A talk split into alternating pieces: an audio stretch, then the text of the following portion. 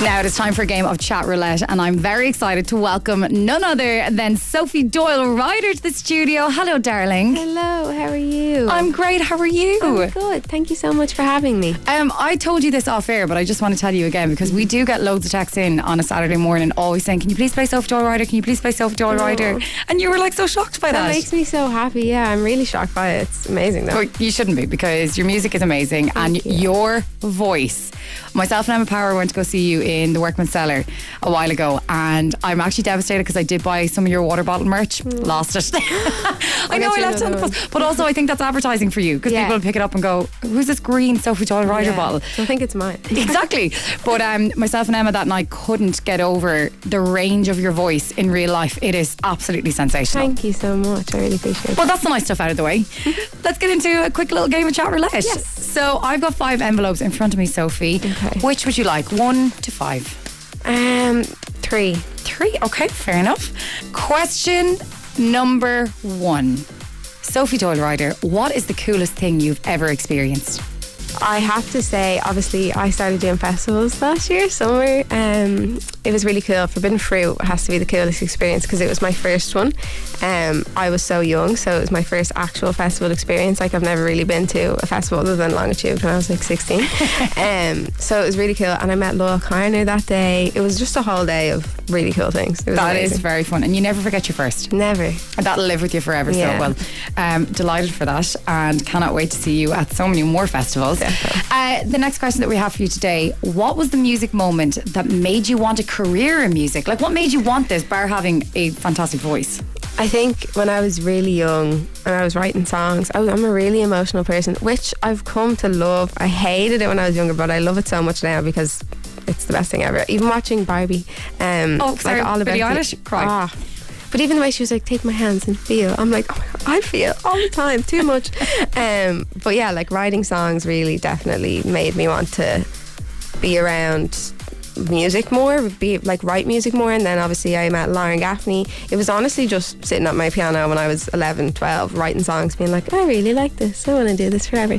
Which obviously back then I didn't realize the extent of what I would have to do. Yeah. But um, definitely just doing that when I was younger is what keeps me going now. Because it is a hard slog. Yes. You know, you need 100%. to be constantly like making music, Mm-hmm. sending it into radio stations, record labels, Mm-hmm. like trying to produce yourself while also making money at the exact same time. Yeah. It's not easy. It's hard. Yeah, but I commend you because you're you stay going and you're absolutely fantastic at it. Thank you. Uh, the next question that we have for you today, we actually did this a couple of weeks ago with a comedian called Danny O'Brien, and it was influenced by Africa Connell, who was on Newsy Bits with Jennifer Zamparelli. So many names thrown in there for no reason. What is the one thing you do in private that you wouldn't do in public? Oh my god! First thing that comes to my mind when I get like the masters of my songs, I have to put my earphones in and like sing it in my room and dance around my room and just see if it will fit for other people to do as well. so I'm like, okay, this works. I, I think this is okay. But um, yeah, that's definitely the most embarrassing thing. I don't think that's embarrassing. I think that Oh. that's very like you're you're thinking of other people. It's very easy in in an art form to look at your stuff and go, it's great, and appreciate it for what it is. Mm-hmm. Yeah. but you're being realistic. Yeah, I want to know if like my sister, for example, she's a hairdresser. She's sometimes she listens to my songs. She's like, yeah. And I'm like, what do you mean? What what does that mean? Um, so yeah, I just like to think about it from other people's perspectives because I know sometimes what I can hear might be amazing, but a hundred other people won't hear it. Like you know. Yeah, and you need people to sing along in their car. Yes, Yeah, exactly. and have a good time. Also, sorry, how brutal are families? I know. Like my dad, he'll tell me the truth, but my sister is definitely the most honest person I have in my family. she she'll go far with you though. yeah, definitely. I wanted to do my hair forever, so I'll just play her all my songs. then. I love her. That's the payoff. Yeah. Yeah. Say what you want about my music, but please never stop Please. doing my hair. Do you have a food order that you are somewhat embarrassed about? I don't- it's not a food order, but I do have a food habit that I'm. Go on. Um, I love jelly. I love pots of jelly, and I eat them like every day. Stop. Yeah, like Like, little, like yeah. a five year old, like jelly and ice cream. But people are, like I bring them into work, and I'm having them on my lunch break, and people are like, "Cute pot of jelly." I'm like, ah. "No," but I really do love them, but only the strawberry and raspberry ones. That's like it. you know when you're in the hospital and you get a pot of jelly, there's nothing better. so just pretend. Just, this is great. Sophie on the upside of being sick. little pots of jelly. Well, we'll have to make sure so the next time you're coming in here that we'll have a little pot of jelly ready Yeah, for you. oh, I'd love that. Um, our last question for you today. One song that you wish you had written. Oh, the bomb, Florence and the Machine. Oh, That's my anything, favorite Florence. one. Anything really, yeah, but the bomb.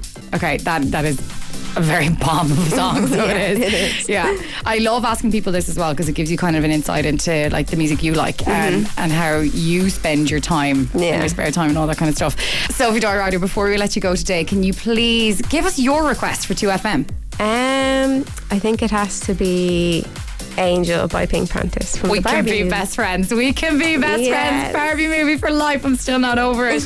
Sophie, thank you so much. And actually, before we do go, if people are looking for you, where can they find you? Sophie Doyle Ryder on everything. Um, my TikTok is the most active, so I Get definitely there. recommend that. Get there. Okay, well, here we go. It is Pink Pantherist just for you on 2FM. Thank, you.